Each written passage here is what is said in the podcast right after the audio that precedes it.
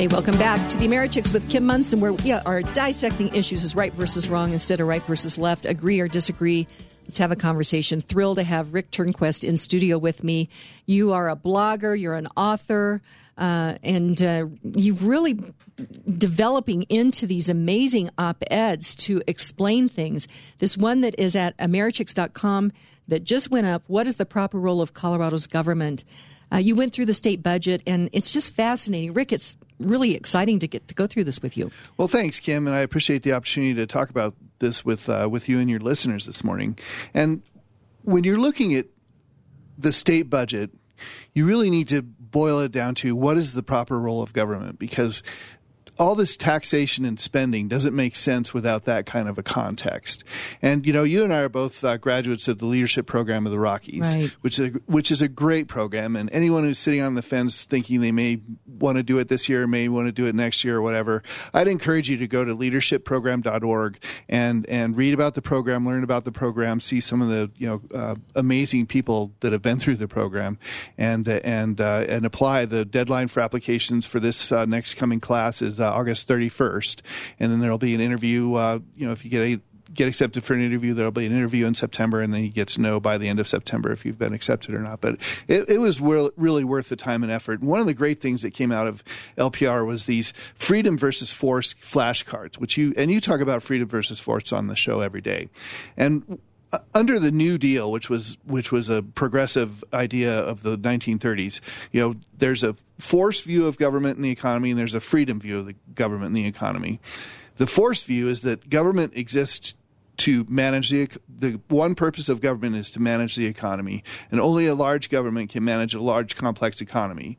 Whereas the freedom view is the economy is in the private sphere and not subject to government management. Free ma- free markets are not managed by anyone. The proper person purpose of constitutional government is to protect individuals in their natural freedom and property, not attempt to manage the economy. When pe- what people choose to do with the wealth they create, how much that wealth they choose to create, and with whom they choose to trade is up to them, not government regulators. And that all ties into what I when when we looked at Tabor last last month and why Tabor matters. And and the Taxpayer Bill of Rights is a very uh, key protection for Colorado ta- taxpayers. I, I felt compelled to dig into the state budget and kind of really look at what's happened to our state budgets in the years since Tabor was passed. I'm going to date myself, but the state budget looks like the Sears and Roebuck catalog from when I was a kid. yeah, it's it's it's pretty amazing. Uh, Meaning it's two inches thick. yeah, the the binder that contains the state budget is two inches thick. It weighs probably about two pounds, mm-hmm. I'd say, and uh, there's a lot of words in it mm-hmm. and a lot of numbers. And it's uh, you know for the average, you know, the most of us find these things intensely boring and and I won't lie you know sitting through I'd I'd rather do just about anything than sit through a budget hearing but uh, but this is important because it's you know money that's taken from productive people by force to fund government programs and we have every right to know where our money's going and what it's being used for in this assault that we're going to see on the taxpayer bill of rights on Tabor which I think is coming down the pike in 2020 they say that they need more money. They need more money to improve the quality of life for everyday Coloradans, and they need more, more money to make sure that they can fund the services and programs that Coloradans have come to expect. That's right, and that's what they say. That's not right, but that, well, I'm saying that's right in terms of yes, that's what they say, but uh-huh. um, they there's never enough money to fund all of the progressive goals and aspirations that are out there. There just isn't. And and you know, in, in the view of our friends on the left, you know, government exists to solve every human problem, to protect people from every possible thing that can happen to them in life, you know, that that's adversity. And and that's really not the proper role of government. And in my blog post I talk about the proper role of government. And to that, uh, Rick, they, uh, and when we say they, I am uh, referring to, I'm calling them PBIs. That's politicians, bureaucrats, and interested parties. That uh, they opine that they want to do all these things for the everyday individual. That's how they sell it. But in essence, like even Phil Weiser, we talked about Attorney General Phil Weiser. He said that uh, that they're in place to protect the the land, the water, and the air. And um, they say that, but that's not really what it is. It's really about controlling things. That's right, and they they want to have control over every aspect of our lives, basically. And we've seen that in bills that have been introduced in past sessions. You know, what kind of toilet you can use, or what kind of shower you can have in your house, or what kind of car you drive, for that matter. So the role of government is to protect life, liberty, and property. And when you when the role of government is incorrectly defined, it's going to be limited, strictly defined, and consists only of the powers granted to it by we the people in our constitutions. When it is expanded to include other social goals and aspirations like climate change or driving ZEVs or whatever, uh, the the size, scope, and intrusiveness of the government grows. The bigger the expansion, the more the growth, and the more the growth, the more money they need. And governments don't create wealth. I, I had an argument with a or a debate with somebody a couple years ago. They said, "Well, no, governments create wealth." Well, no, governments don't create wealth. Productive people create wealth. And when you talk about Jason McBride, you know, and wealth management, you know, this is this is people who have worked this work to earn a living, people people who have started a business, people who have maybe started a business, grown it, and sold it. Jeff Bezos started Amazon out of his uh, you know garage. He had a business plan, he put it together, he executed it, and now you know he's he's created a fabulous amount of uh, productivity improvements for everybody in, in, in America that uh, takes advantage of the Amazon uh, products and services. Okay.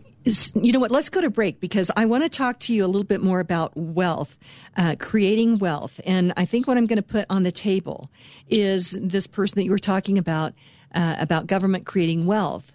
Uh, you have, we, we see senators, U.S. senators that have gone back to uh, Washington, D.C with not much money when they became a, a, a, a senator. But years later, they're millionaires. I mean, think about Bernie Sanders. Yeah. And um, hey, I, I, I love success.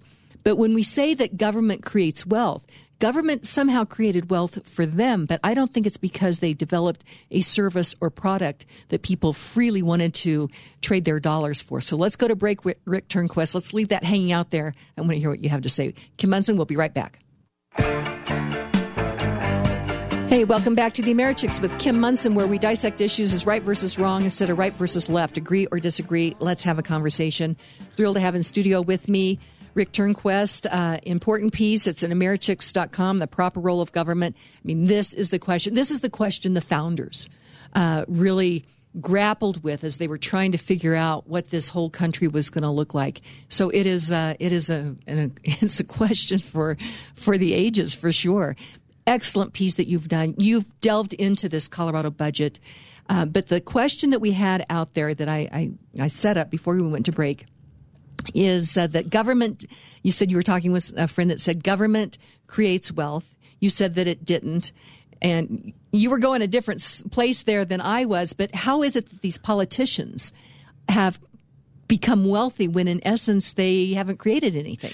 That's a great question, Kim. And, and you know, you, while we were on break, we, we, we mentioned Bernie Sanders, the uh, everyman socialist who uh, who owns three homes and is a is a millionaire, and uh, you know he he enjoyed the benefits of living in a capitalist society, wherein he wrote a book that people wanted to buy, and and so enough people bought the copy of his book to make him a millionaire. But you know it's a great question. the The wealthiest counties in the United States are the counties immediately surrounding Washington D.C., and it's amazing to me how some and and I know they get uh, paid pretty good salaries, you know, 100 grand a year, 150 grand a year, whatever it is. But uh, you know, these people who spend a lifetime in government end up as multimillionaires. And like Bill and Hillary Clinton, yeah, they've sold some books and and you know but I remember a time when they said they were broke uh, because of all the legal fees related to Bill's uh, shenanigans. So it, it's just a mystery to me how, how people can end up so wealthy when they work in government. But and let me just give you a number. This is from Money Nation. I just looked at this. Uh, Tom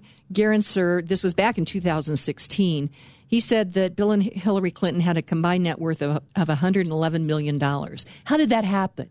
Yeah, that's a great question, and, and I, I don't know the answer to that because uh, I'm they, just trying to think. Well, they you know they've you know. sold some books. Uh, you know they've mm-hmm. and uh, they've sold some books. They uh, you know I think they probably paid themselves salaries from their foundation, mm-hmm. Uh, but but to to our point is that uh, that government doesn't really create wealth unless you can you can create wealth in a couple of different ways. You can make money a couple of different ways. You can earn it or you can take it.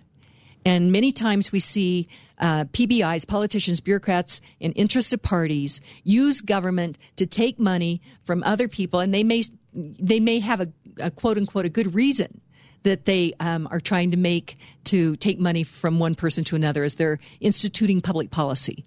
And so it goes back to what's the proper role of government. Right, and and you're exactly right. You can you can create wealth or you can take wealth. And people create wealth, governments take wealth. That's a great tagline right there.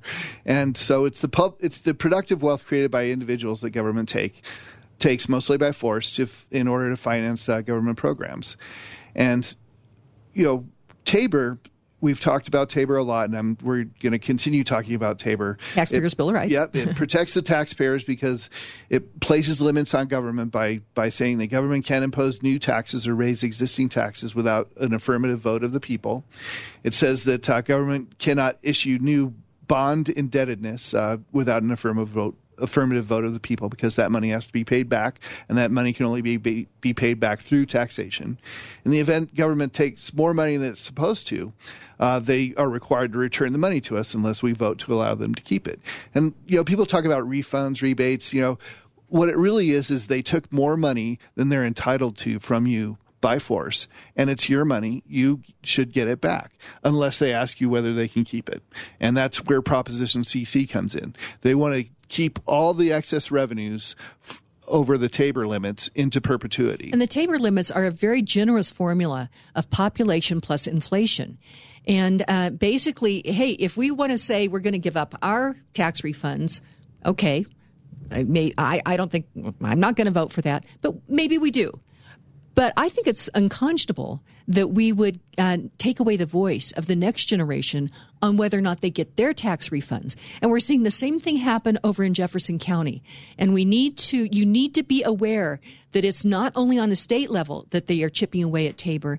Many counties have already done this, but Jefferson County is going to have uh, a, a question on the ballot to see if Jefferson County can keep all of those tax refunds. So just think about this. You pile on all these different entities that, that we pay taxes to, and they all, we call it detabering, uh, where they are able to take keep those tax refunds. That starts to add up for the everyday hardworking person. It really does. And, and the fact of the matter is they, they call it uh, debrucing, but it really is is is, is defrauding you of, of your rightful money that you earned and you had to pay to government uh, through no choice of your own. And so, you know, the budget has grown.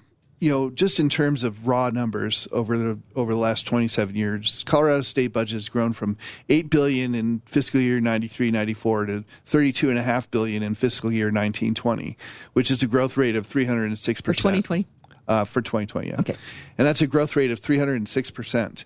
To put that in perspective, in the same time, Colorado's population increased by about 75%, and the inflation rate over that period was 86%. And that's one thing that I was curious about. Well, I was like, well, look at this huge increase, 300%. percent mm hmm What if you adjust that for inflation? What does that look like? And so I did that. And even adjusted for inflation. So I, I, have a table in the blog post here where I present the budgets in 93, 94, 1920. Uh, adjusted for, yeah, 1920, Oh, when you say 1920, you mean the 1920 yeah. budget yeah, year. Okay, yeah, I'm with you now. Okay, got it. Uh, so I presented those two columns of, of data, and it still shows that even adjusted for inflation, the budget has grown by 119% over the last uh, 27 years. So, what has our population grown? Uh, it's been about 75%. So and, the budget's grown over that. Yep, it sure okay. has. And then I and then I you know took I did another table that uh, you know took the appropriations by department and, and, adjusted those for inflation as well. And and you know they've they've all grown. You know with a ex- few exceptions. Uh, um, you know a couple departments kind of shrunk, which would you know since they're superfluous functions of government, that's fine with me. But then I took a look a deeper look into where the money's going, and the biggest single line item in our t- 2019 to uh, to 2020 budget is uh, the Department of Healthcare Policy and Financing, which is 10.7 billion dollars. And I will grant you that six billion of that comes from federal funds, which means that that's money taken by force from taxpayers across America and given to given to uh, the state of Colorado to uh, fund this, uh, and it's mostly the Medicaid expansion that took place as a result of Obamacare. Uh, we're paying eight eight billion dollars in medical services premiums for uh, about 1.2 million Coloradans. And then, of course, there's other things in the budget, and you got to look. So if you look at the executive director's office in that department, it's almost $400 million. How many people work in that department? What do they do all day? How much are they being paid? And and I'm not even talking about the PERA burden, which is off balance sheet essentially, and it's not part of this not part of this budget. Uh, then we look at the Department of Public Health and Environment. That's uh, $600 million. Uh, where all that money goes to. We look at human services, which is $2.3 billion, which is actually more than transportation is in the budget. Uh, it's 7.2% of the operating budget. And then we look at uh, Department of Education. And I would submit to you that one of the reasons politicians and bureaucrats and interested parties are always asking us for more money for education and higher education. But we're spending uh, about $6,900 per public school student and $26,000 per higher education student already. And those two line items together account for 34% or $11 billion of our budget appropriations. And so I just am throwing out the question here how much is, you know, they always say they want more, but how much is enough? And are we getting a good return on our investment? People, you know, and I'm not an education expert, so I don't know the answers to these questions, but I think it's worth having a conversation. Well, and that's why, as we're going to be having this conversation regarding uh, Tabor, the assault on Tabor next year, the Taxpayer Bill of Rights, this piece that you have done on the proper role of, role of government, I bet you've spent 15 hours on this. I mean, significant amount of time on this. And, and you've broken out these numbers so that we can understand are, do we really not have enough money? or is the money not being spent wisely and responsibly? And I spoke with a legislator who uh, who who's in a position to know, and there's there's some uh, there's some overlap between departments, and there's waste in in departments, and there's there's money going you know that are buried in the budget that you know money to go to fund little pet projects like having uh, census walkers go out and, and, and knock on doors to to ask people about you know the census and things like that. And and you know there's just if we skinny down our state government and there's a great book out there okay a great book uh, it's called An Inquiry into the Nature of, and Causes of the Wealth of States, which talks about these issues of taxation and government spending. And uh, that's worth looking into a little bit more, but I think we're running out of time, so we'll have, have, to, have you back for another day. You come back next month? That'd be great. So, again, go to Americhicks.com, check out Rick Turnquist's op ed there.